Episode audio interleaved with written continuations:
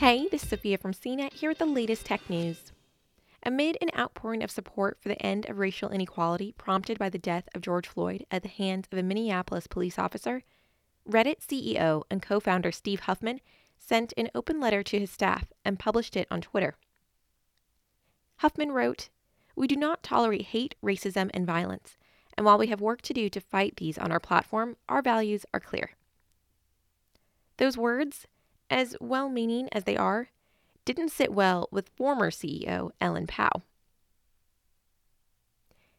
As people and companies around the world reflect on the ways in which they contribute to upholding the racism that still runs rife in society, this moment serves as a reckoning of sorts for Reddit. The site, often referred to as the last bastion of free speech, has a long history of allowing racist content to circulate. And that history is coming back to haunt Reddit. Within a few days of Pao's statement, Reddit and co founder Alexis Ohanian resigned from the company's board to make room for a black person to take his place. In a series of tweets, Ohanian said it was long overdue to do the right thing, and he urged them to fill my seat with a black candidate. He followed up with an interview on CBS this morning, saying he hoped more tech businesses would take responsibility for the content of their platforms and diversity of their workforces. Huffman posted another note on Reddit, detailing more changes to the site's policy towards racist content. This time around, Huffman admitted there was an unacceptable gap between our beliefs as people and a company and what you see in our content policy. On Wednesday, Reddit tapped Michael Seibel, CEO of seed capital firm Y Combinator, to take Ohanian's spot on the board. Seibel was the first black partner at the firm, where he's advised and funded almost 2,000 startups. He's known for pushing diversity and inclusion in the startup world. But bringing Seibel on to Reddit's board won't be the end of the conversation about how Reddit handles racism. Looking at the company's history, it's a conversation that's stretched back to its inception. From the get go, Reddit's overlords championed a hands off policy when it came to governing content on the site. The rules were simple and few no spamming, no cheating, no personal info, nothing illegal, and no interfering with the site's functions. Responsibility for making further rules and enforcing them was handed over to volunteer moderators of Reddit's micro communities or subreddits. The majority of moderators take a hardline stance of deleting racist content from their subreddits and banning those that post it. But throughout Reddit's history, there have been whole subreddits dedicated to posting racist content, and the volunteer moderators of these forums take no such stance. An October 2013 article in The Atlantic traced the rise and fall of a subreddit that was named after a well known racial slur, which was closed down that same year. The author of the article described how visiting this subreddit, where around 6,000 users bonded over their disdain of black people, was a mental chore. When the subreddit was eventually banned, it was not, as you might have presumed or hoped, because of the racist content posted on the forum, or because of the way its users harassed other Reddit communities for black people. It was because it committed the cardinal sin of vote manipulation. In the conclusion of the article, the author describes how by banning the community, Reddit's leaders were taking a more hands on approach to tackling racism and expressed hope for the platform's future. But two years later, a blog post published by the Southern Poverty Law Center documented the spawning of a long list of new racist subreddits, which have now also been banned. The subreddit that started this new wave was called Great Apes and first sprang up in November 2013, just a month after The Atlantic published its article. It blossomed into a network of racist subreddits known as the Chimpire, the largest of which, also named after a racial slur, boasted 15,000 members, making it the second largest racist forum on the internet after the white supremacist forum, the Stormfront. Inside the Chimpire, racism ran riot, with the worst content including videos featuring graphic and extreme acts of violence against black people. But while showing, posting, talking, and even glorifying violence was tolerated under Reddit's rules, any sign of encouraging violence in the real world was not. As such, moderators of subreddits within the Chimpire often urged members to be cautious about making threats in case the communities were banned.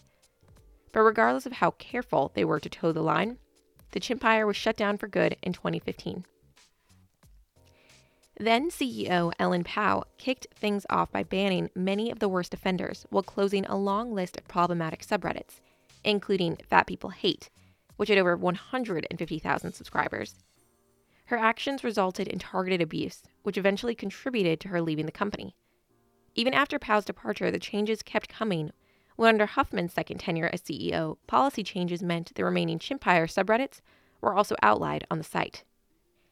The demise of the Chimpire came amid the rise of the Donald, a subreddit founded to support a subreddit founded to support the presidential election of Donald Trump, and the forum mentioned by Pao in her call out of Reddit.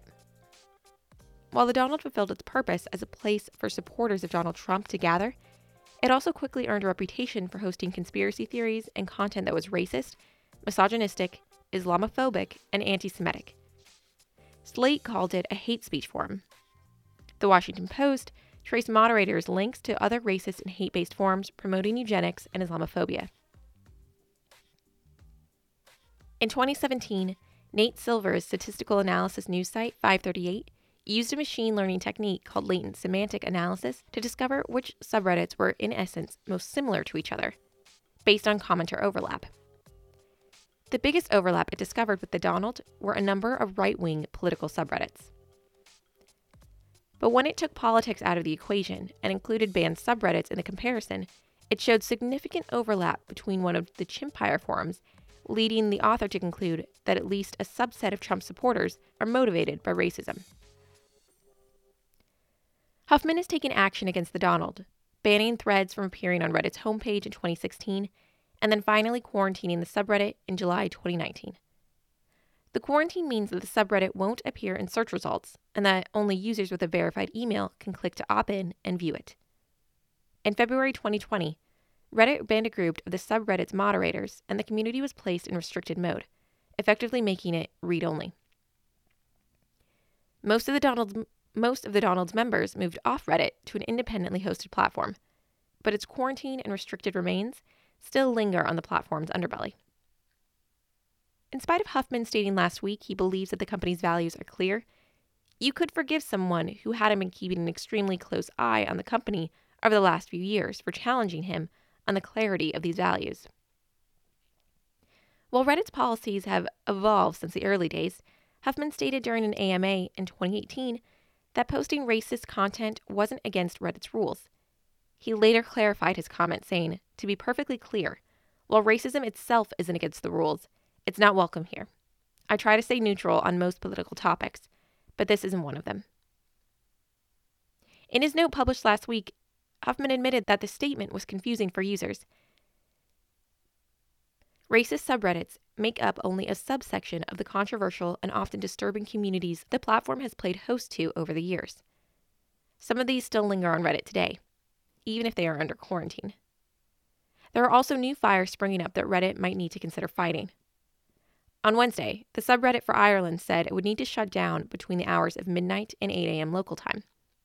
While its moderators were sleeping, it was overwhelmed by racist posts coming from users based in the US that it couldn't keep up with policing. It's clear that for Huffman, Seibel, and the company's other leaders, the battle to keep racism in check on Reddit is far from over. The company's values might be clear to them, but for many outside this inner circle, Reddit's long history of mixed messages, complacency, and tolerance of racist content might not be so easily forgotten. For more of the latest tech news, visit cnet.com.